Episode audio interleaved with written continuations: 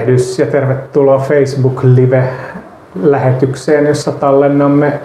DK-podia, eli mun Dan Koivulaakson podcast-lähetystä. Ja tänään mulla on täällä, täällä vieraina Mikä meitä vaivaa podcastin tekijät, eli, eli tietokirjailija Veikka Lahtinen ja kirjailija Pontus Pulokulu. Tervetuloa. Kiitos. Kiitos. Kiva olla täällä. Kiva olla ihan oikeasti paikalla. Vaikka ehkä katsojan näkökulmasta se on aika sama, että ollaanko me meidän kodeissa vai, vai Danin kanssa samassa huoneessa, mutta näin Eikö vieraan aina tulee iso juttu. parempi dynamiikka, jos on studio, oma studio. Samaa mieltä ja meillä on täällä tämmöinen hieno mainosjuliste seinällä, sen takia mä tykkään olla täällä kovasti. Hei, tota, tos, tosi kiva, että te pääsitte ja tota, mä kirjoitin Facebook-mainokseen, että me puhuttaisiin tänään siitä, että onko politiikka edunvalvontaa niin ähm, ennen, ennen kuin mä pyydän Pontusta tekemään jonkun asteisen intro meille, niin kuin sä lupasit, niin mä, mä tota, kerron, miksi mulla tuli tämä mieleen, tämä asia, kun on puhuttu paljon kulttuuria ja tapahtuma-alasta nyt viime aikoina on ollut koronan takia tietysti niitä samoja rajoituksia, minkä takia me ei et miksi tämä tuntuu ihmeelliseltä nähdä ihmisiä näin, näin kasvokkain pitkän tauon jälkeen ja, ja tota, on puhuttu paljon siitä, miten, miten iso tämä kulttuurialan tapahtuma-alan ahdiko on ja, ja sitten ähm, Hesarissa oli iso juttu viime lauantaina, jossa käytiin läpi tätä, että millä tavalla näitä tapahtumarajoituksia on käsitelty. Toki siinä sivuttiin myös sitten näitä eri, eri tukia ja, ja tämän tyyppisiä, mitä, mitä sitten on kulttuurialalle myönnetty. Ja, ja tota, yksi sellainen ajatus, mikä, mikä mulla on tullut monta kertaa mieleen, on se, että, että näissä korostuu se, että, että kulttuuriala itse sanoo, että, että työllistää niin ja niin paljon ihmisiä tai vastaa niin ja niin osasta äh, osuudesta BKTstä tai, tai ähm, mm, on yleisesti yhteiskunnallisesti merkittävä myös ikään kuin taloudellisesti sen lisäksi, että mitä kaikkea se, se tekee ihmisten hyvinvoinnille ja elämälle ja kaikkea tällaista näin. Mutta sitten kuitenkin ei ole sellaista edunvalvontakoneistoa, että, että yleensähän en ole ikinä nähnyt missään niin ammattiliiton tai vastaavan tämmöisessä kampanjassa niin, niin ikään kuin kertomusta siitä, että miten, miten iso osan niin kuin rahallisesti jostain asiasta tuotetaan, vaan tässä ikään kuin kamppailevat siitä, että he ovat teollisuuden ala tavallaan. Ja sen takia mulla mul heräsi tämä, tämä niin kuin kysymys, että, että onko politiikka sit niin edunvalvonta professionalisoitua, että ilman, että on sellainen koneisto, niin sitten jää jalkoihin, kun kuitenkin liikkumatila ei ole ihan loputon siinä, kun sorvataan vaikka jotain budjetteja tai, tai muuta. Ja tota, itse on toki sitä mieltä, että tässä on myös sorvattu ihan, ihan merkittäviä kulttuurin tukipaketteja, mutta mitä te ajattelette? Uh, niin. Täällä niin kuin, me voidaan mennä kohta introon, mutta jos me kommentoidaan tätä ennen introa, intro tulee sitten keskellä sopivasti. Politiikkahan alkaa aina keskeltä asioita, kun sieltä me itse me löydetään, niin ehkä se sopii, sopii tähän rakenteeseen hyvin, mutta mulle tuli tuosta mieleen se, että kun me oltiin pari vuotta sitten Veikan kanssa järjestämässä ja monien muiden kanssa järjestämässä sellaista performatiivista luentoiskua Työkkäriin, Työkkärin toimiston kamppiin ja siitä sitten syntyi tämmöinen työstä kieltäytyjä liitto, liike, joka ajo perustuloa ja, ja niin kuin ikään kuin työttömien ja työstä kieltäytyjien oikeuksia. Ja sitten musta se oli hauskaa, että vaikka se oli niin kuin ilmiselvästi myös performatiivinen ja semmoinen niin vähän koominen tapahtuma, niin meille tuli paljon yhteydenottoja, että, että hei, te, te kun olette nyt tämmöinen työttömien niin kuin edunvalvoja, niin voisitteko te lähettää teidän virallisen edustajan tänne jonnekin tapahtumaan, että se on niin kuin tämmöinen yleinen käsitys Suomessa, että politiikkaa tehdään sillä, että on joku identiteettiryhmä tai ammattiryhmä ja sitten siellä on edunvalvojat ja ne neuvottelee sitten virallisesta politiikasta keskenään ja silloin jos katoaa se kamppailun ja konfliktin ja puolueellisuuden näkökulma helposti. Mutta tämä ilmeisesti taitaa Sunavuoren juttu, mistä puhuit joo, Hesarissa, joo, niin joo. Tota, mun mielestä siinä kyllä ihan hyvin niin kuin tuotiin esiin sitä, että esimerkiksi tapahtuman järjestäjät on ilmeisesti niin kuin järjestäytynyt tämmöiseksi omaksi liitokseen niin kuin vasta 2020 pandemian alettua. Niin kyllä mun mielestä siinä tavallaan et ehkä edunvalvonta on, siitä, siitä se niin kuin herättää tiettyjä mielikuvia, mutta kyllä minusta tavallaan silleen on ihan järkevää ajatella, että politiikassa on paljon kyse siitä, että millaista painostusvoimaa kenelläkin on. Että mä itse toimin eläinoikeusjärjestössä ja mulle on niinku kivuliaan selvää niinku se, että millaiset voimasuhteet Suomen politiikassa on esimerkiksi niin kuin e, eri niin kuin maataloustuottajien ja sitten niin kuin toisaalta niin kuin eläinsuojelijoiden välillä, että selvästi niin kuin yhdellä alalla on sille kymmenien miljoonien lobbausbudjetit ja toisella alalla on ehkä yhteensä se miljoona. Et, et siinä mielessä niin kuin, kyllä mun mielestä sillä on väliä, mutta sitten tuo yhtälö ei koskaan ole kiinni pelkästään rahasta tai pelkästään sellaisesta jotenkin, että montako ihmistä on täällä tai täällä, et koska joskus voi tapahtua niin, että tapahtuu joku ryöpsähdys ja yhtäkkiä joku kysymys tulee ihmisten tietoisuuteen ja et ei esimerkiksi niin kuin mustien kansalaisoikeuksien Yhdysvalloissa ole tavoitettu niin kuin liittoneuvotteluissa kuitenkaan. Että se ei ole ihan niin yksinkertainen kysymys, että mistä teemat politiikkaan tulee. Mutta kyllä mä sillä ajattelen, että kun politiikka loppujen lopuksi on sitten kuitenkin sitä vääntämistä, jossa punnitaan eri intressejä, niin kyllä silloin on väliä, että miten vahvasti millaisen uhan pystyt muodostamaan tai millaisen niin kuin painostusvoiman pystyt asettaa jonkun asian taakse. Et siinä mielessä politiikka varmaan on edunvalvontaa. Niin, mä kanssa mä voisin muotoilla että on niin kuin, omasta näkökulmasta sillä, että politiikka nimenomaan on edunvalvontaa, mutta, mutta se pitää ottaa niin kuin kirjaimellisesti tai vakavasti, koska siis sanana edunvalvonta kuulostaa just sellaiselta kabinettineuvottelu politiikalta ja, ja sitten se, että että mikä on varsinaisesti etu ja mikä on kenenkin etu ja miten sitä valvotaan painostamalla, niin se on sitten tavallaan ikään kuin ihan eri kysymys. Tämä on, tämä on hyvä pointti. Tästä tuli montakin hyvää pointtia. Siis, tämä edustuksellisuus, mistä, mistä puhuit, ja sitten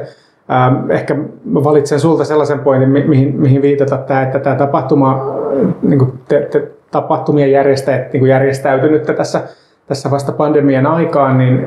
Toki on ollut ammattiliittoja teatteri- ja media-alalla ja, ja on musikoiden liittoa ja on kaikkea tällaista näin. Mutta että tässä ehkä, ehkä siinä, missä, missä on ollut aika selkeästi koordinoitu ja nimenomaan tämmöisessä perinteisemmissä edunvalvontaa, jolla mä ehkä ajattelin itse lähinnä ammattiliittoja. Toki oma tausta ammattiliittomaailmassa vaikuttaa siihen, mutta että, että vaikka ravintola-alalla, niin, niin, ja tätäkin käsiteltiin siinä, siinä Hesarin jutussa, niin ravintola-alalla, niin työnantajat, työntekijät teki yhteistyötä aika paljon tai on tehnyt yhteistyötä tässä, tässä pandemian keskellä. Ja sitten toisaalta on se perinteinen edustuksellinen järjestelmä ehkä olemassa ja sitten vielä niin, että, että mikä tässä, tässä kulttuurialalla on ehkä ollut kaikkein vaikeinta on se, että kun se on niin sirpaloitunutta, se niin kuin eri toimialoilla on pientä, isoa, on julkista tuotantoa, on, on, on niin hyvin free-pohjasta, hyvin, hyvin prekaarissa asemassa olevia, on, on ikään kuin tapahtumakohtaisesti organisoituvaa, vähän niin kuin monesti jossain yhteiskunnallisessa liikkeessäkin, että saattaa olla joku yksi tapahtuma, joka tekee alihankintana kaikkea ja monella saattaa olla, olla ne muutamat tapahtumat, joihin niille ei ole mitään muodollista kytköstä muuta kuin se, että ne on siellä vuosittain sitten hankkimassa omalla työllään, joka saattaa olla jotain ihan muuta kuin se tapahtuma, vaikka niin, niin kuin koju, tai kojun pitäviä tavalla, jotka hankkii elantonsa jonkun muiden tapahtumien kautta, mutta tota, mikä selittää sitä sitten, että, että kulttuurissa ei ole, ole tämmöistä ikään kuin pitkäaikaisempaa edunvalvonnan traditiota sitten, joka pystyisi tämmöisessä tilanteessa, niin se on yksi asia, mitä voitaisiin miettiä, mutta sulla oli joku intro. niin, mä yleensä luen mun ja Veikan podcastissa alkuun sellaisen kaunokirjallisen etukäteen kirjoitetun äh, hassutteluintron, tai, tai me niin ikään kuin näytellään se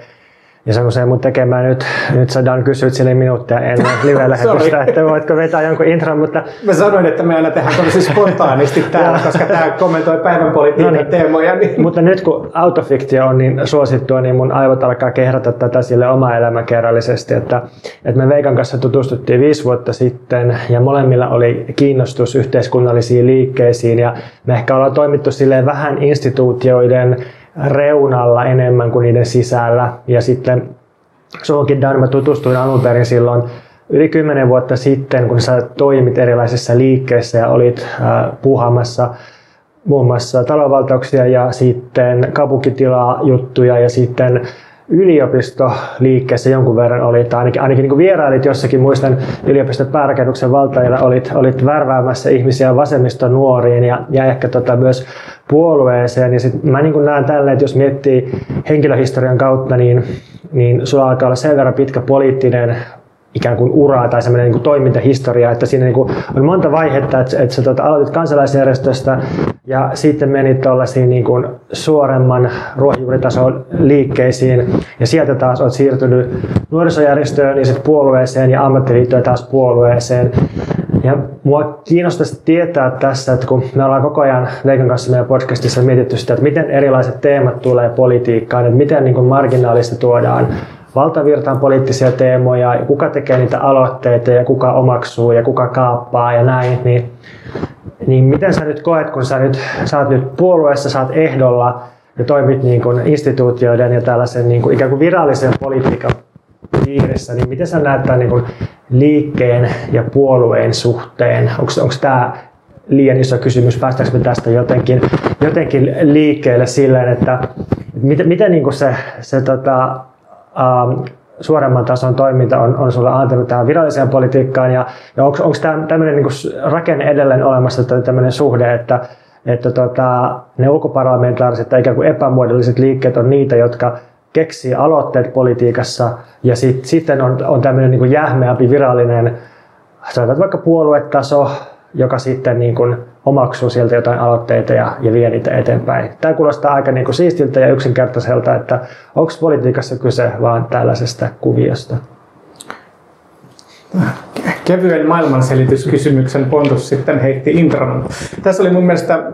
tässä on monta tarttumapintaa näihin asioihin, vaikka tuli tässä nyt keskellä, niin, niin niihin mistä aloitettiin. Eli, eli tämmöisiä aloitteita, yhteiskunnallisia aloitteitahan tulee aika paljon edunvalvontajärjestöiltä, erilaisilta sellaisilta.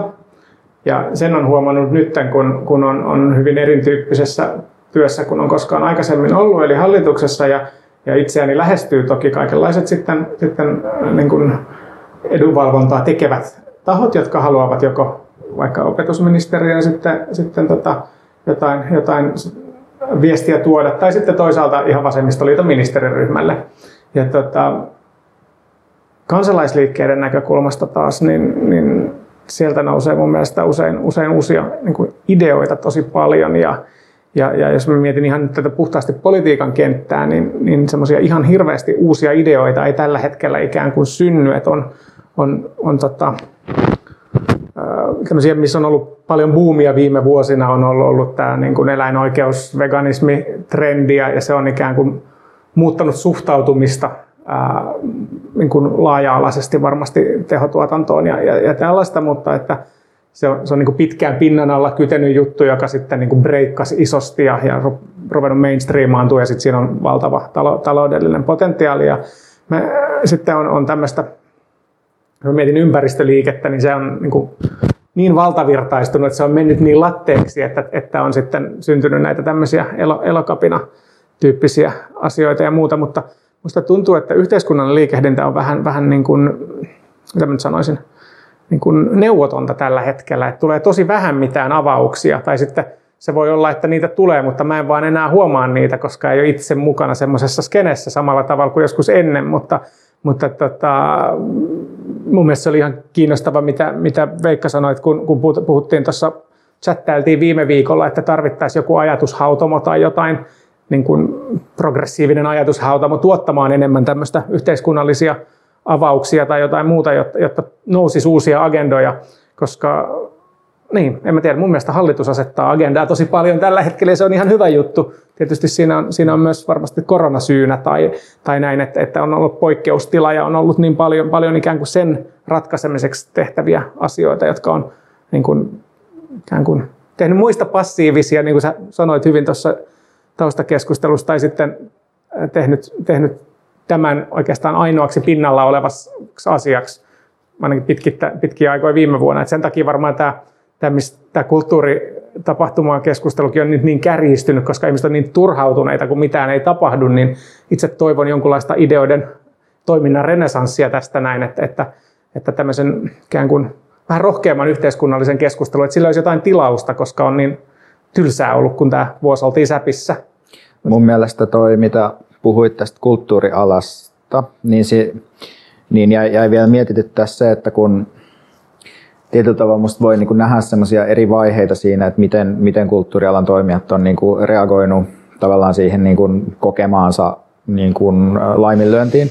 Et, et mun mielestä siinä näkyy vähän semmoinen niin kuin hashtag activism niin kuin vaihe yhdessä vaiheessa, joka on musta jotenkin nykyään hirveän tyypillinen, että koska niin kuin kaikki tekee tavallaan jonkinlaisia niin kuin viestintätempauksia, niin sitten ehkä on yleistynyt sen ajatus, että okei, tämä on se tapa, millä yhteiskunnallinen muutos syntyy, että tehdään tota tämmöinen niin Facebook-profiilikehys ja kirjoitetaan siihen joku sellainen näyttävä slogan ja sitten kaikki niin kuin jakaa sitä, niin sitten niin kuin luultavasti tapahtuu jotain yhteiskunnallisia muutoksia. Ja sitten tavallaan niin kuin mun mielestä siinä niin kuin jotenkin ehkä näkyy sellainen, että mikä, mikä on sitten jotenkin semmoisen niin kuin kulisseissa järjestäytymisen ja painostamisen ja sitten tavallaan tollaisen jutun niin kuin ero, että molemmat on tavallaan välttämättömiä ja se viestinnäinen ulottuvuus on välttämätön, mutta ilman sitä niin kuin, tavallaan organisoitunut painostusvoimaa, niin ei niillä profiilikuvilla sellaisilla ole paljon muuta väliä kuin se, että, että ihmiset, ihmisten tietoisuus mm. jostain kysymyksestä lisääntyy. Mutta sitten yksi asia, mikä tuossa mun mielestä on myös äh, kiinnostavaa tuossa niinku kulttuurialan äh, mahdollisista niinku neuvotteluvaikeuksista ja tuollaisissa on niinku se, että mä en osaa silleen, tai siinä on varmaan monia niinku tavallaan taiteilijayhteiskunnalliseen roolia tällaiseen liittyviä selittäviä tekijöitä, että minkä takia kulttuuriala ei ole sillä järjestäytynyt mm. ö, niin hyvin. Mutta et, et tavallaanhan se on niinku myös ikkuna niinku työelämän tulevaisuuteen ja sillä tavalla niinku mun mielestä se järjestäytymisen kysymys on tosi oleellinen, että et, et nythän niinku sekä niin kuin tavallaan työntekijöiden omasta halusta että myös niin kuin tietyllä tavalla joidenkin niin kuin oikeistopiirien tietoisen politiikan seurauksena kaikki aloja yritetään vähiten niin kuin runtata sellaiseen niin kuin kulttuurialan muottiin, missä ihmiset järjestäytyy vähän, niin kuin, tai että, että ihmisten niin kuin työ voi olla pätkittäistä, se voi olla yksin yrittämistä, se voi olla lyhyillä työsopimuksilla tai nollasopimuksilla tehtyä, ihmiset kokee olevansa tosi erilaisissa asemissa eikä näe ehkä, että niillä on yhteinen intressi ja sitten tavallaan, että miten sit pitäisi niin kuin jotenkin yhdessä puolustaa jotain omia etujaan, niin mm. tällaista kysymystä on hirveän keskeisiä just kulttuurialalla ja, ja mun mielestä niin kuin se kohtaa se ilmeinen vastaus siihen, miten erilaisia ihmisiä voidaan kohdella saman, samassa tai jotenkin niin kuin samanarvoisesti on esimerkiksi perustulo tai joku yhteiskuntatulo tai tämän tyyppinen juttu, mitä mun mielestä kannattaisi niin kuin lähteä puolustamaan. Mun on pakko keskeyttää tässä vähän. Tämä oli mun mielestä niin hyvä pointti. Mun tulee mieleen siis todellisuuden tutkimuskeskus Exossa teatteriryhmän nimi. Niillä oli joskus korjaamolla tosi monta vuotta sitten näytelmä, missä, missä ne oli sitä mieltä, että, että näyttelijä on ikään kuin vertauskuva tulevaisuuden työelämälle, koska siinä on just näitä niin kuin rooli, roolien ottamista, mutta sitten toisaalta myös se semmoinen niin kuin, jotenkin siinä oli semmoisia niin kuin, se akrobatia, millä taiteilla on näiden roolien välillä ja muuta on se, mihin, mihin tämän, tämän prekarisaatio ajaa, mistä sä, sä puhuit, mutta niin kuin, osuva, mm. osuva summaus. Joo, ja näyttelijä on minusta hyvä, hyvä tota, nykytyöntekijän prototyyppi just sen takia, että tavallaan se ei ole itse kukaan, vaan se ottaa just erilaisia rooleja ja niin kuin lennossa vaihtaa ja moduloi ja niin kuin, ää, myös, myös käyttää persoonallisuuttaan ja, ja tunteitaan siinä. Tota, jos palaan tuohon Hesarin juttuun, joka käsittelee mm. tätä tätä kulttuurialan korona-ahdinkoa ja sitä, että miksei se on onnistunut painostamaan, niin siinä oli, muistaakseni se oli just siinä jutussa, kun joku tota, ministeriön virkamies myönsi ihan avoimesti, että, että tässä on ihan selvä ero, että ei ole uskallettu antaa ravintoloiden sulkemisen päättämistä aluehallintovirastojen yksin, koska tota, koska silloin olisi tullut niin paljon kiukkua. Tai, tai joku tämmöinen, niin kuin, että, että, pitää, niin kuin, että kulttuurialan kiukkua ei ole ollut tai se, se on niin kuin, ollut kestettävissä, mutta sitten ravintoloitsijoiden ja matkailualan kiukkua, niin kuin, että se olisi ollut niin kovaa niin kuin, raivoa, mikä sieltä olisi tullut ja sitä ei kestetä ja sen takia niin kuin, sitä ollaan suhtauduttu sitten jotenkin hellemmin siihen. Niin tämä oli minusta jotenkin kiinnostavaa, tämmöinen niin kuin, kiukkupainostus suoraviivaisesti voi, voi toimia niin kuin virkamiestasolla. Mutta sitten sit, niin jos miettii vähän hienovaraisemmin tuon pohjalta, mitä Veikka puhuu työelämän tulevaisuudesta tai, tai nykyisyydestä, niin ehkä mä näen myös jonkun sellaisen jutun, että, että ravintola-alalla on meininki jollakin tavalla konkreettisempaa ja voisiko sanoa, että niin kuin aineellisempaa tai materialistisempaa sillä tavalla, että, että ravintolat on ihan kirjaimellisesti paikkoja, joihin, jotka niin kuin yhdistää ihmisiä ja joihin ihmiset tulee tai sitten sit ne ei voi tulla, jos ne on suljettu. Ja sitten, sitten tota, toisaalta siinä on tämän konkreettisuuden lisäksi niin ihan suoraan kyse ihmisten niin kuin toimeentulosta ja jotenkin sitä nautinnosta, joka on tosi käsin kosketeltava, että saako mennä terassille juomaan tuoppia tai ei. Ja sitten kulttuurialalla minusta tuntuu, että, että sekä kulttuurin niin sanotut kuluttajat että sitten tuottajat niin useimmin tuppaa puhumaan siitä tällaisten niin kuin, em, niin kuin ideaalisempien tai epämateriaalisten käsitteiden kautta, että puhutaan arvoista ja sivistyksestä ja kunnioituksesta ja valitetaan siitä, että eikö meitä arvosteta, kun taas ravintola-alalle puhutaan ehkä vähemmän tällaisesta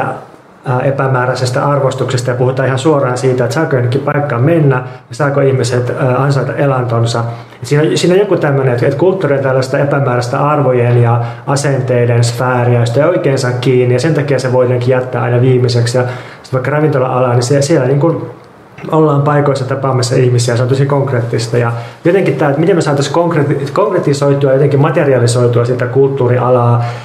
niin se on, se on yksi juttu ja sitten liittyy myös siihen nykytyöelämään, koska tuntuu, että, että nykytyössä niin työläisiä yritetään entistä enemmän hallita sillä, että, että meille niin kuin kaikille niin kuin suihkutetaan sellaista, että, että seuratkaa kutsumus tänne ja niin kuin, että saat vähemmän ehkä palkkaa tai huonommat työehdot, mutta saat tällaisia yleviä arvoja. Että jotenkin tämmöinen niin idealisoinnin tunkeminen ja se, se niin kuin materiaalisen konkreettisen poisvetäminen, tämmöinen kaksoisliike tuntuu olevan käynnissä ja tästä mä olen Veikan kanssa usein puhuttu ja kirjoitettu meidän omissa jutuissa ja näkyy taas kerran tässä kulttuurialalla. Toi, toi on tota, kiinnostava. Siis, ähm, Tästä varmaan pitäisi joku tämmöinen äh, niin palautereaktiograafi piirtää, miten se sellainen toimii eri alo, alojen välillä, mutta tota,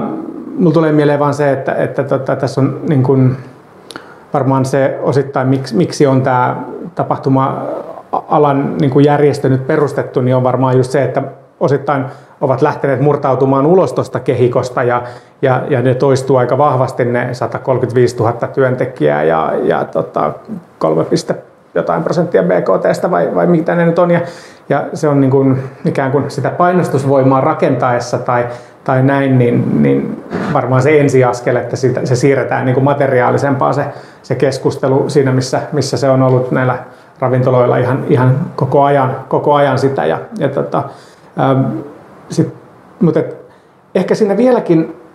jäänyt se enemmän niin kun, ja siis se ei ole mitenkään huono asia ja mä oon itse tätä mieltä ja vasemmistoliitto on ollut tätä mieltä sanotaan katsojille. Tätä, eli et, et se, et yksi, yksi keskeinen ongelmahan tässä on se, että kun että tapahtumarajoitusten kautta niin mennään viranomaisvalvonnan kautta, niin on ollut se niin kun mahdollisuus säännellä niitä niin pitkään ja sitten on tultu siihen tilanteeseen, kun monet muut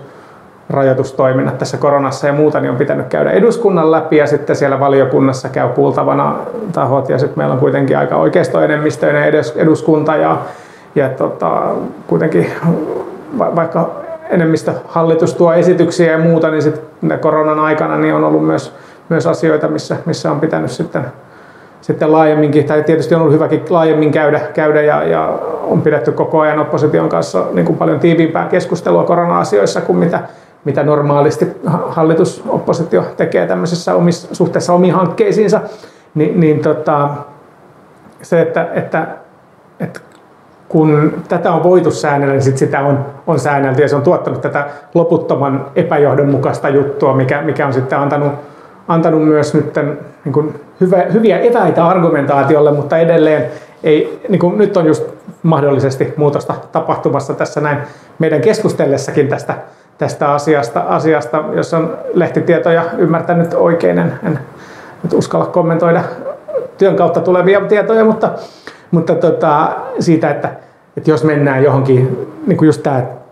ravintolat on niitä kohtaamispaikkoja, että ne on niin kuin tavallaan samalla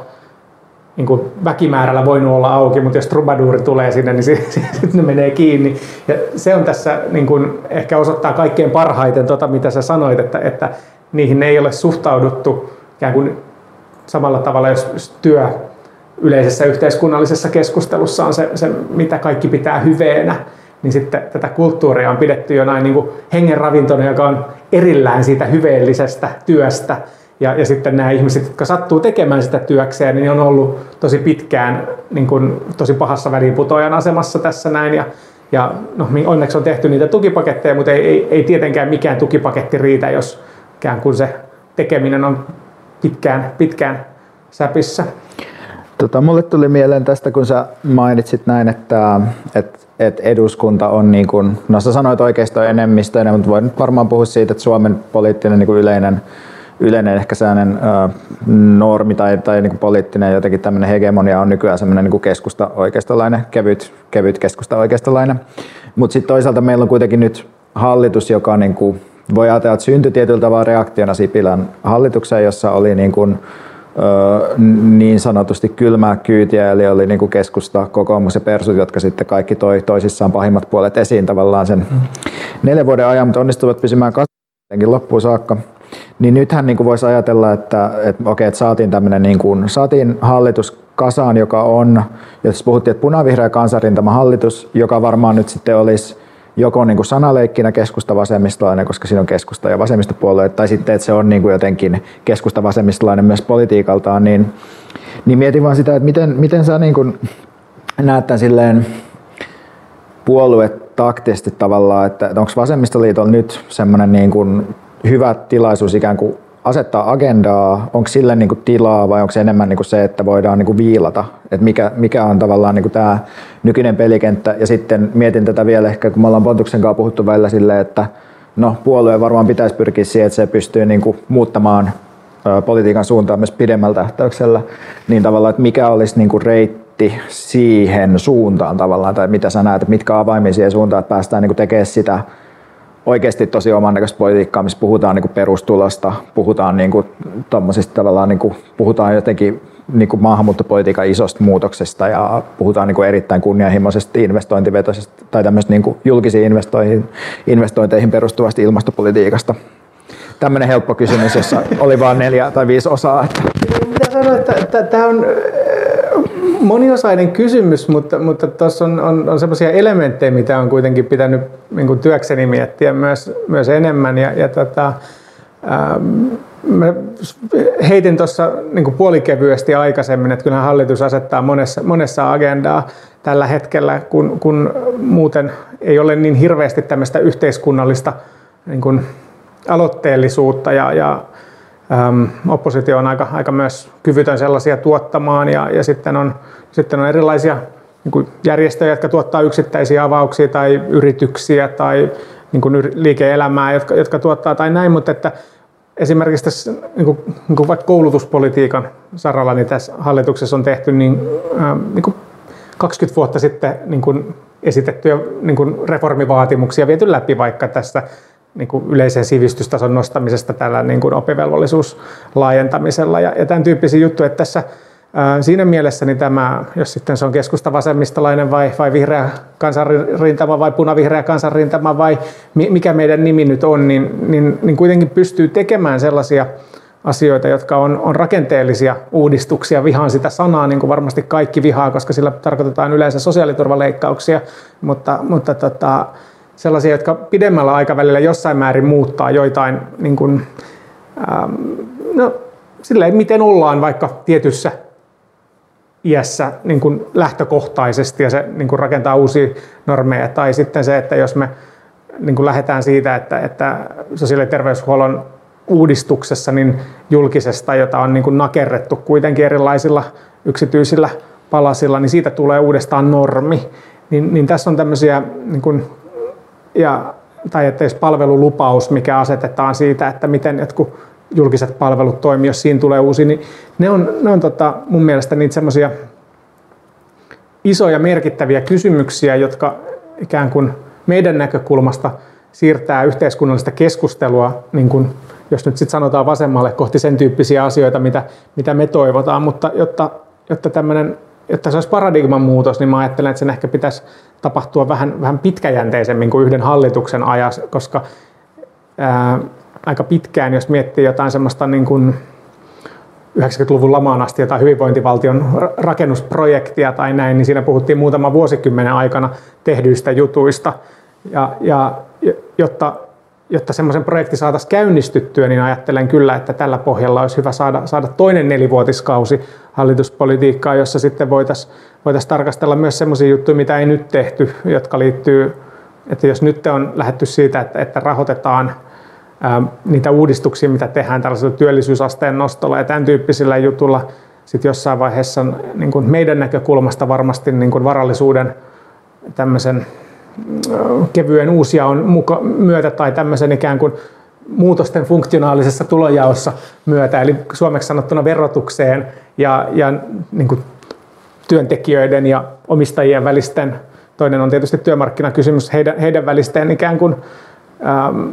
niin kuin hyödyn jakoon, niin, niin näihin asio- asioihin keskittymällä, niin sitten myös, myös onnistuisi tota, rahoittaa uusia reformeja.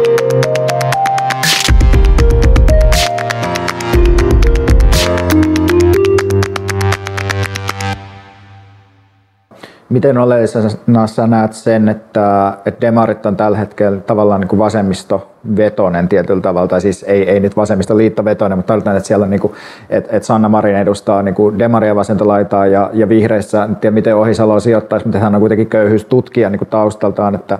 että jos ajattelee sitten taas niin näitä samoja puolueita niin kuin Helsingin kuntapolitiikassa, niin, mole, niin kuin sekä vihreät että demarit tietää, että ne on kuitenkin ehkä enemmän oikealla siinä niin kuin Helsingin kuntapolitiikassa kuin valtakunnan politiikassa on tavallaan tai nykyiset, nykyinen puoluejohto, niin paljon niin kuin tämä, tämän tämmöisen niin kuin, tavallaan punavihreän siirtymän tai tällaisen niin kuin pitkäaikaisemman punavihreän politiikan tekeminen riippuu sitten noiden puolueiden niin kuin, tavallaan oikuista tai, tai puolueiden sisäisistä valtasuhteista. No joo, ja siis tietysti aina kaikki niin puoluepolitiikka, tämmöinen ikään kuin sanoo makropolitiikka, sitten hallituspolitiikka tämmöinen, niin siinä tulee, tulee vahvasti tämä, tämä tota, niin kompromissien niin sorvaaminen ja, ja yhteistyökuvioiden rakentaminen ja, ja tota, en yrittänyt välittää diilaamista näillä käsimerkillä, vaan sitä, että kommunikoidaan useisiin eri suuntiin. Tota, että politiikka ei ole peliä, vaan niin oli, ei, se ei ollut ainakaan mun lähtökohta tähän keskusteluun, vaan lähdettiin siitä, että onko se edunvalvontaa vai onko se jotain just niin kuin pysyvämpää rakenteellista yhteiskunnallista muutosta. Et, et, et, et, et sitä, että, että voiko se olla sitä, niin, niin sehän ehdottomasti varmasti ainakin kaikkien toiveissa ja haaveissa on, on semmoista ää,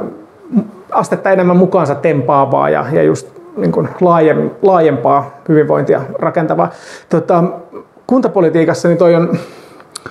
ehkä isoimpia haasteita ja jos nyt paljastan tämmöisen oman kuntavaaliajatukseni, niin se on se, että, että nimenomaan aion omassa kuntavaali, konkreettisemmin kuntavaaliviestinnässä kuin, kuin mitä nyt nämä podit on, niin, niin tota, haastaa ja kehottaa ja, ja nostaa esiin sitä, että, että kuitenkin näissä isoissa kaupungeissa niin nämä kolme puoluetta niin kuin monissa tapauksissa muodostaisi valtuuston enemmistön tai joissain tapauksissa. Ja, ja se avaisi myös paikallistasolla mahdollisuuksia niin kuin uuden, uuden tyyppisiin niin kuin liittolaisuuksiin tässä näin, että nyt meillä on hyvä keissi käynnissä Helsingissä siitä, että täällä perutaan koulutusleikkauksia. No se on tietysti vähän ikävää, että ne tehtiin, mutta et kuitenkin on edellytyksiä niin tehdä yhteistyötä isoissa kysymyksissä tällä porukalla, vaikka en nyt henkilökohtaisesti aina ole ihan tyytyväinen siihen, että miten ne tehdään. Et toki, toki väänsimme paljon siitä, että niitä ei pitäisi tehdä niitä koulutusleikkauksia, mutta, mutta ajattelen niin, että, että, että varmaan kaupunkien rooli tässä kasvaa ja että, että tämän tyyppisen näiden puolueiden, että mä uskon, että se myös SDPn ikään kuin positioituminen, niin siihen varmasti liik- vaikuttaa myös se, että, että, että isommissa kaupungeissa niin näyttää siltä, että vasemmistoliitolla ja vihreillä on kuitenkin ihan, ihan vaikka meidän valtakunnallinen kasva, kannatus ei ole merkittävästi kasvanut, niin vihreiden on ja sitten toisaalta niin kuin jollain aikavälillä ja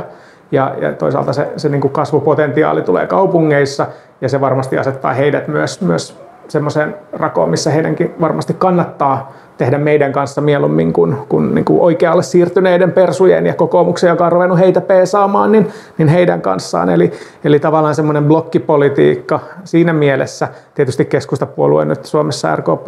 niin kuin tällä nykyisellä hallituskokoonpanolla on, on merkittävä rooli tässä näin, mutta että että isommilla paikkakunnilla niin tällä porukalla varmaan, tai pystyisi jo nyt esimerkiksi Helsingissä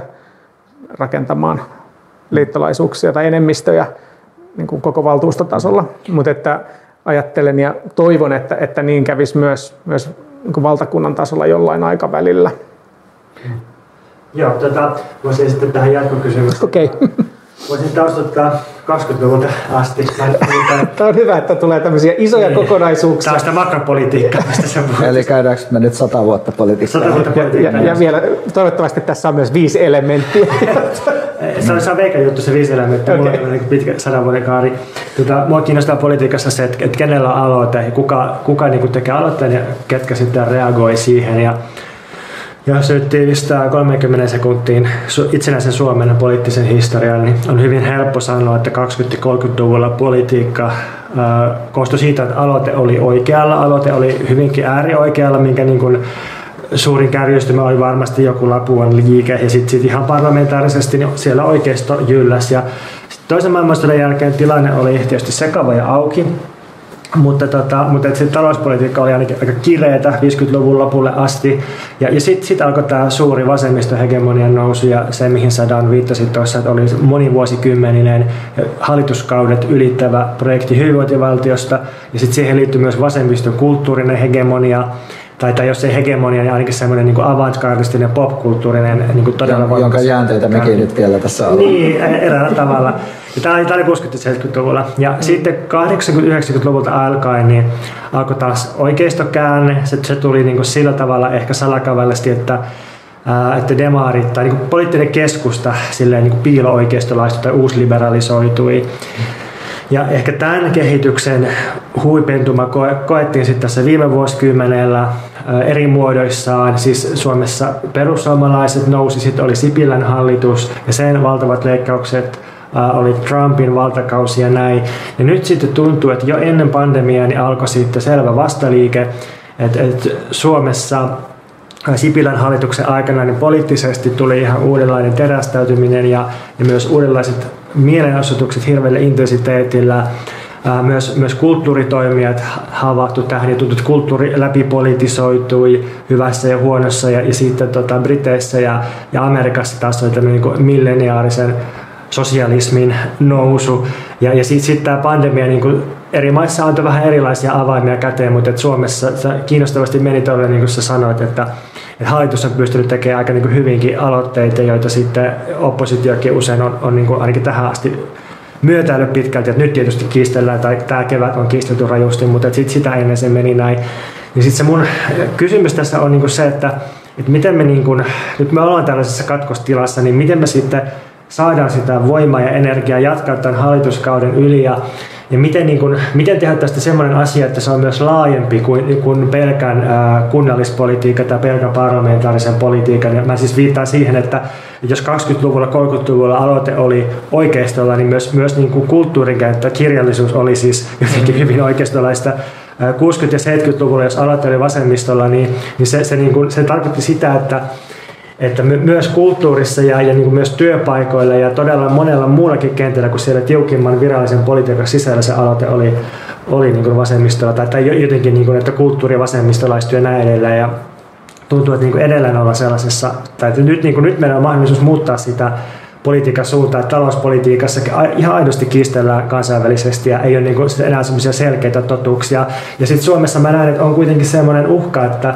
tai me ei niin missään nimessä saada, saada niin tuudittautua siihen, että hei nyt kansainväliset tuulet puhaltaa vasemmalle. Tämä on paras kysymys, jonka mä ikinä Niin, että, koska tota, Jatkuu Suomessa, Suomessa on tullut kuitenkin sit jo niin, niin voimakkaita vaatimuksia, että pitää palata niin semmoiseen oikeistokirjaan politiikkaan ja, ja sitten Persuilla on kuitenkin hyvä Gallup-kannatus ja näin, että jotenkin että se, se muutos pitää tehdä, että me ei voida vaan luottaa siihen, että nyt on käynyt se tämmöinen vasemmistolainen vastaliike. Kysymys on niin se, että miten, miten me tehdään tämä, niin. mistä, mistä niin kuin sitä järjestäytymisvoimaa, että se jää vaan tähän vaalikauteen, koska nyt keskusta oikeistolaiset politiikatoimittajat on silleen, että no seuraavaksi tulee ihan varmasti sitten Persu kokoomusvetoinen hallitus, että tähän ollaan menossa. Sitten kamera kääntyy Dani ja Dan sitoo tämän paketin yhteen. Hyvät kuulijat.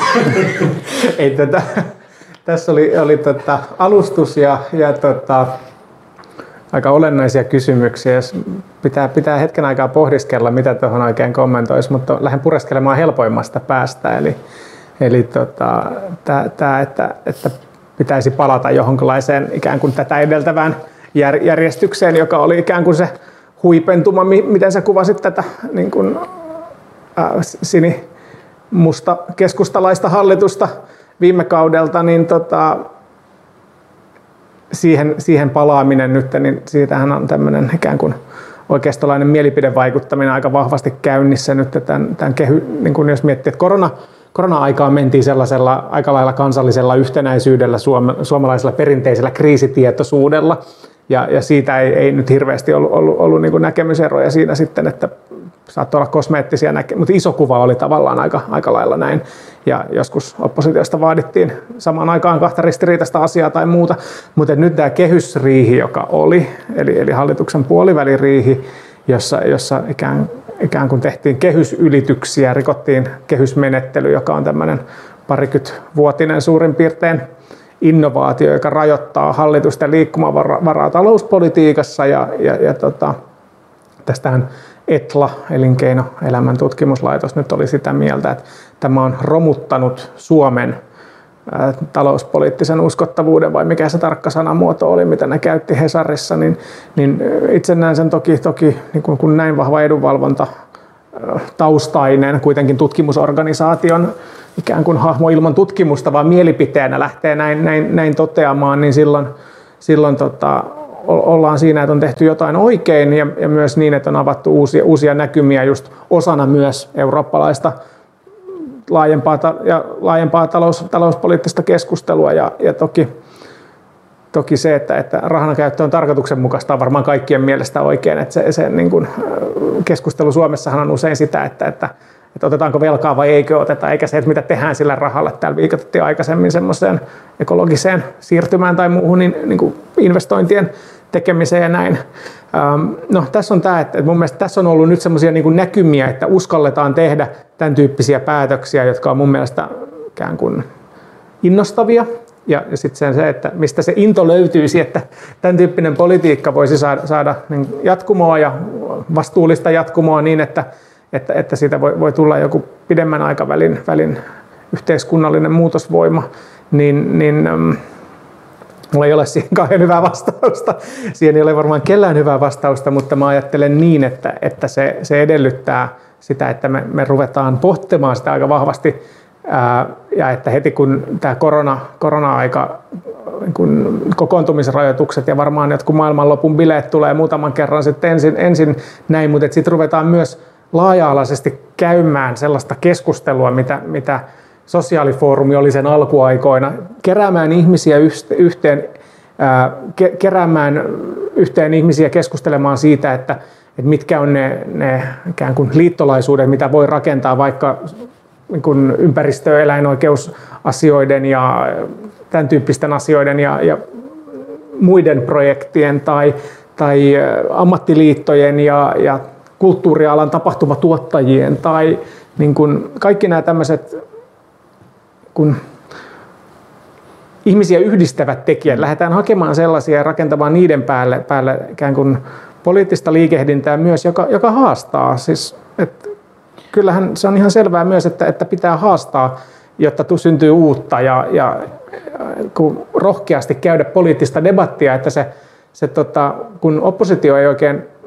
kovin lahjakkaasti pysty haastamaan hallitusta muuta kuin semmoisella eipäsiupas-tyyppisellä, niin sitten rakentavaa haastamista tavallaan, että siihen, siihen tota, kanavoituisi sitten niin kuin jonkunlaiset laajemmat niin kuin sympa- tai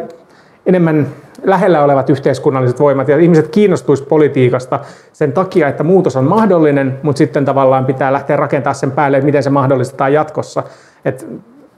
niin siis, Tämä vähän löysä vastaus, mutta et niin kun... Ei, just hyvä, just hyvä. Ja tiivistän sen sillä yhdellä lauseella, että, että rohkeus ja uskallus tehdä omia avauksia hmm. sen sijaan, että vaan niin juuttuisi siihen joukseeksi. Tähän, niin kuin, mitä, mitä tulee niin kuin tähän poliittiseen avautumaan tietyllä missä nyt ollaan, niin mun mielestä niin kuin voi ajatella, että se on, että se on tavallaan niin kuin tyypillistä, mitä tapahtuu kriisi hetkellä. Että tavallaan, että, että Yhdysvalloissahan elvytettiin suht voimakkaasti talous, viime talouslaman aikaan 2008 eteenpäin. Ja Euroopassa vedettiin aika tiukkaa talouskurilinjaa, jotta, jotta niin kuin saksalaiset sai niin kuin lainarahoja takaisin ja mm. oli valmis niin kuin romuttamaan Etelä-Euroopan taloutta sen takia. Ja mun mielestä voisi niin kuin väittää, että nyt tuli, niin kuin, tuli pandemia, globaali kriisi, niin Yhdysvallat teki todella todella voimakasta elvytystä, mutta se ei ole ehkä niin yllättävää. Mutta se mikä on ollut kiinnostavaa on se, että myös EU on lähtenyt nimenomaan niin elvytyslinjalle ja hajottanut sitä niin kuin euroalueen talouskuripolitiikkaa. Ja yksi selitys tälle on kuitenkin se, että tavallaan se niin kuin kuritalous ajo aika pahasti päin seinää 2010-luvun aikana. Että uusliberalismi ja uusliberalistiset talous opit on niin kuin toiminut todella todella huonosti ja se niin kuin mahdollistaa sen, että, että nyt on, on niin kuin tietyllä tavalla mahdollista tehdä jotain muuta, kokeilla jotain muuta. Mutta samanaikaisesti on myös nähtävissä, että, että aika monet haluaisi jatkaa sitä talouskuria edelleen, koska se, se ei ole pelkästään niin kuin taloudellista tarkkuutta, vaan se on myös kuriväline, jolla pidetään niin kuin tiettyjä ryhmiä ikään kuin, tai jolla niin kuin hallitaan työntekijöitä, työvoimaa ja tällaista. Niin tavallaan mun mielestä jotenkin mulla kai on vastausta siihen, että miten, miten, miten niin kuin tavallaan, mikä on se tapa, miten jotenkin luodaan semmoinen pitkäjänteinen jotenkin semmoinen, nyt vaikka puhutaan nyt vaikka vasemmistolaisen tai punavihreän politiikan tämmöinen kausi, mutta että sanoisin, että, että lähtötilanne on ihan hyvä, mm. että tavallaan oikeiston niin kuin nationalistiset projektit ei, ei itse asiassa vedä kauhean hyvin tällä hetkellä Euroopassa, paitsi nyt että jossain Unkarissa. Ja sitten toisaalta niin uusliberalismi, talouskuri uusliberalismi ei tällä hetkellä ole kauhean kovassa suosiossa mutta tota, varmaan niin kuin kysymys jotenkin siitä, että miten, miten niin kuin erilaiset liikkeet onnistuu löytää yhteisiä tavoitteita ja liittoutumaan, mistä just puhuit, niin se on varmaan aika, aika oleellinen kysymys, että miten erilaiset, nyt, tai siis mun mielestä niin kuin ihan mielenkiintoisella tavalla, että esimerkiksi niin kuin taiteen kentällä näkyy tosi vahvasti sellainen tietynlainen niin kuin ekologinen tietoisuus jopa jotenkin sillä aika äärimmilleen vietynä, että puhutaan niin kuin just tällaista tavallaan muunlaisesta jostain niin kuin sienien olemisen tavasta ja kaikesta tosi niin kuin tavallaan esoteerisesta kamasta, mutta se voi jollain tavalla niin osoittautua, että sillä on, voi olla jotain ihan relevantteja kytköksiä niin kuin myös politiikkaan tavallaan, että, että jos ajattelee vaikka viime kerran suurta vasemmisto-offensiivia 60-luvulta eteenpäin, niin se oli niin kuin ihan yhtä paljon kulttuurinen liike kuin se oli poliittinen liike. Et siinä mielessä mun mielestä noita eri tasoja pitää jotenkin katsoa, että miten ne voisi pelata yhteen. Ehdottomasti. Ja tota, Mielestäni tämä oli kiinnostava tämä Eurooppa-jenkit-vertailu tämän niin kuin elvytyksen ja tämän kautta, niin tässä on niin kuin, ton lisäksi niin, niin toki siellä on nyt, nyt pistetty aika, aika huikeita, huikeita summia liikkeelle ja täällä on ikään kuin myös ollut välttämätöntä reagoida, jotta ei jäädä jälkeen, koska, koska jo ennen Bidenin valintaa, joka sekin varmasti avasi siellä vastaavia niin kuin pohdin, pohdiskeluja kuin mitä me ollaan nyt tässä, tässä käyty, että mitä se avaa, avaa siellä ja avaako se sitten niin kuin näille, näille milleniaali tota, sosialisteille siellä, niin, niin vielä enemmän, enemmän tilaa, tilaa sitten myöhempään. Niin, niin sitten ähm, tämä on se yksi puoli. Sitten toinen on, on se, mikä on kuitenkin jo, jo ennen nyt, nyt tätä koronaa alkanut jotenkin keskustelu siitä, että jääkö Eurooppa jälkeen Kiinasta ja Jenkeistä ja tavallaan tämmöinen ikään kuin sen ympäriltä jonkunlainen niin kuin Euroopan ikään kuin jonkunlainen niin kuin kollektiivinen ajattelu sitä kautta, että kuitenkin myös Euroopan pitää, pitää pystyä pärjäämään tässä hommassa, mikä ehkä vielä sitten no paha sanoa, miten Brexit siihen vaikutti, että, että niin kuin lisäskö se sitä vieläkin vai ei, mä en osaa sitä vielä arvioida, mutta et, et sen sisällä pitää pystyä sitten myös, myös niin kuin progressiivisten liikkeiden, vasemmistolaiden liikkeiden jotenkin, jotenkin niin kuin toimimaan. Ja mä rupesin miettimään vaan sitä, että ennen finanssikriisiähän oli nämä eurooppalaiset prekarisaatiokeskustelut ja perustuloliikehdintää samoihin aikoihin kuin täällä. Et eihän sitä täällä käyty missään niin kuin niin kuin tyhjästä syntyneessä kehikossa, vaan sen tyyppisiä liikkeitä oli muuallakin. Ja, ja se ainakin tämmöisten niin kuin yhteiskunnallisten liikkeiden tasolla niin, niin ikään kuin lähti mun mielestä vähän, vähän tyrehtymään vasta siinä just eurokriisin raunioissa ja sitten tuli enemmän semmoinen paikallinen käänne ja, ja, ja, ja tämmöinen niin kuin, niin kuin viime vuosina ollut jopa tämmöinen ikään kuin kunnallinen käänne tai tällainen näin ja muuta, mutta et nyt pitäisi, pitäisi saada se niin kuin yhteiseurooppalainen käänne myös, myös tähän keskusteluun ja mietti, mietti sitä tää, täällä samalla, kun, kun tätä mobilisoidaan. Nythän tämä meni tämmöiseksi kun aika... Nyt aletaan olla leveleillä siihen tässä pyrittiin. On, on niin edelleen se, että kaikkien maiden prekaarit liittykää yhteen. Kyllä, siinä on paljon, paljon, paljon perust, perusteltu, perusteluja vielä ajatella niin. Ja, ja tota, ähm, niin, siis ehkä mä ajattelen kuitenkin niin, että, että tota, se ei vielä johda hirveän paljon, vaan kyllä se pitäisi, pitäisi niiden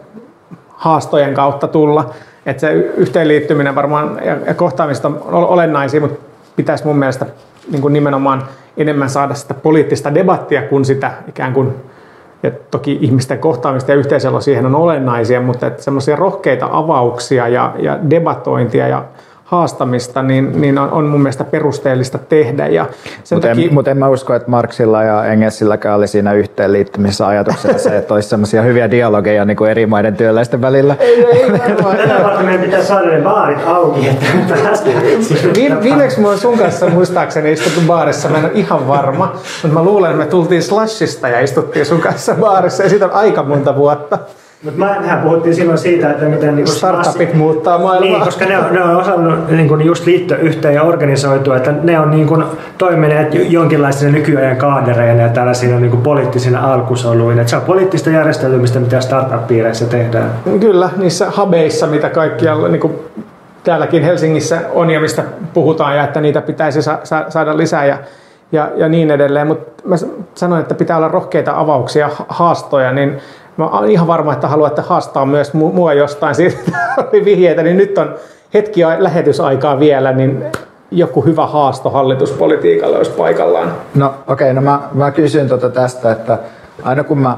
puhun siitä, että meillä on nyt hallitus, jolla olisi mahdollisuus tehdä kunnianhimoista eläinpolitiikkaa ja myös osana tämmöistä niin kuin ilmasto, ilmastonmuutos niin kuin työtä, niin tota,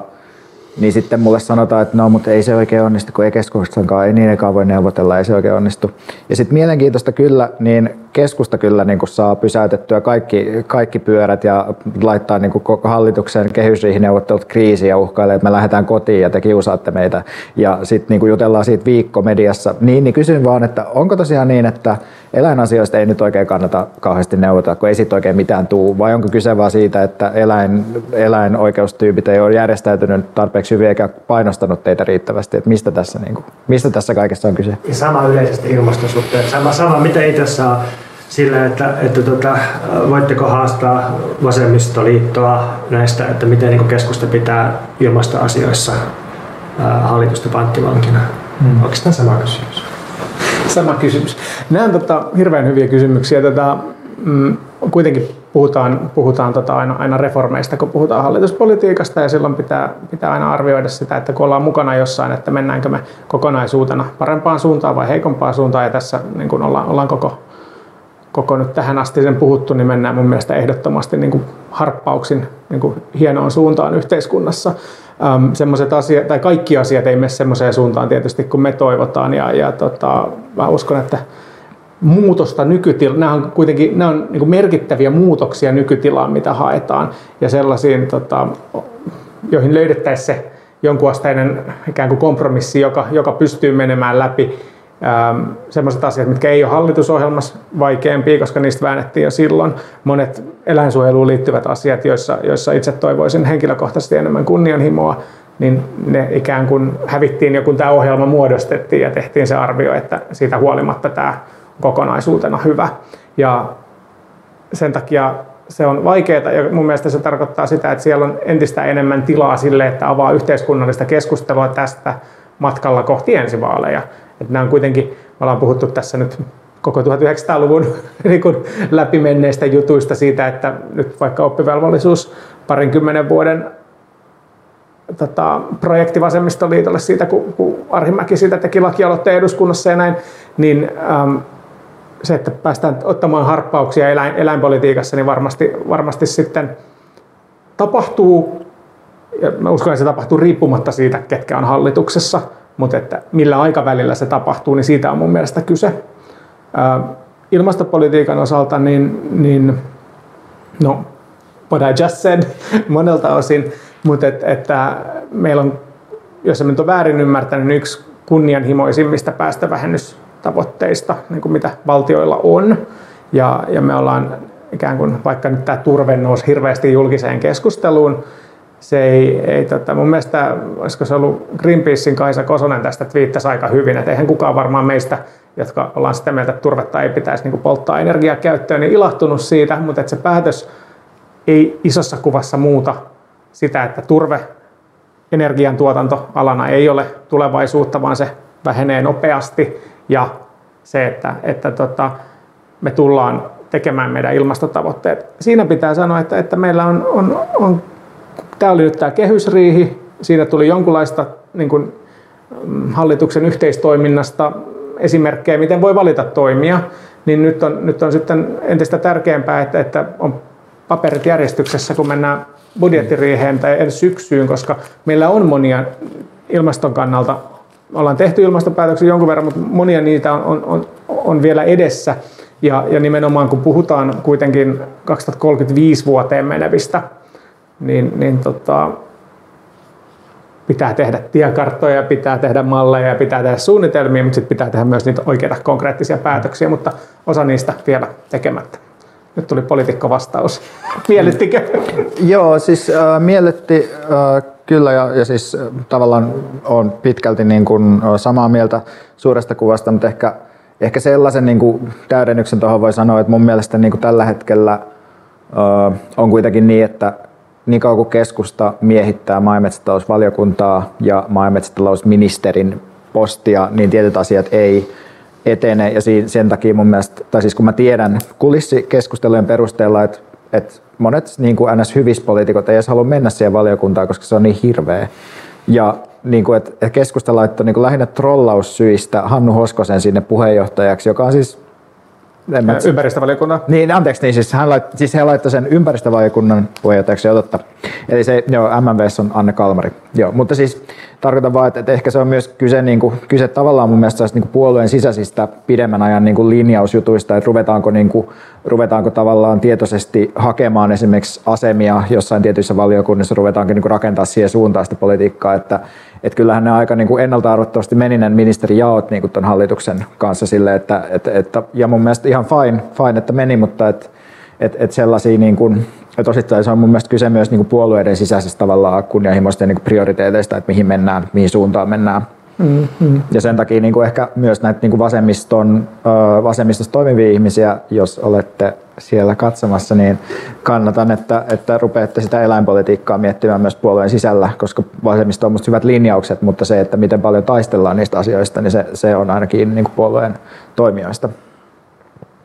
Hyvä. Asena lyhyesti, että kun meillä on tämmöinen maailma käsissä, mikä on, niin ehkä tässä on hyvä, että vasemmista ketä sisällä, laaja vasemmista ketä sisällä on sellaista työnjakoa, että jotkut menee miehittämään niin sanotusti niitä asemia ja toiset taas sitten painostaa ikään kuin ulkoa käsin ja painostaa myös niitä, jotka miehittää niitä, koska se on niin kuin tavallaan osa sitä dynamiikkaa. Tästä päästään, mä itse asiassa ennen kuin sä sanoit sun viimeisen lauseen, niin mä ajattelin, että tästä päästään nyt tämmöiseen mun, mun loppukiteytykseen, joka voisi olla, olla suurin piirtein niin, että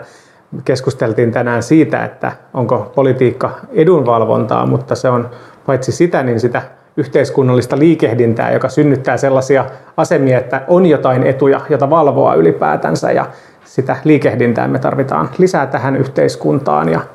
ja muihinkin yhteiskuntiin ja, ja se edellyttää sitä, että sellaista rakennetaan. Kiitos tosi paljon, että tulitte podcastaamaan tähän live-lähetykseen ja julkaistaan näitä tallenteita sitten myöhemmin YouTubessa ja, ja tuolla SoundCloudissa ja Spotifyssa ja myös mukava nähdä teitä. Kuin myös. Kiitos ja äänestä jos haluat. Mä aion äänestää. Mäkin. Kiitos.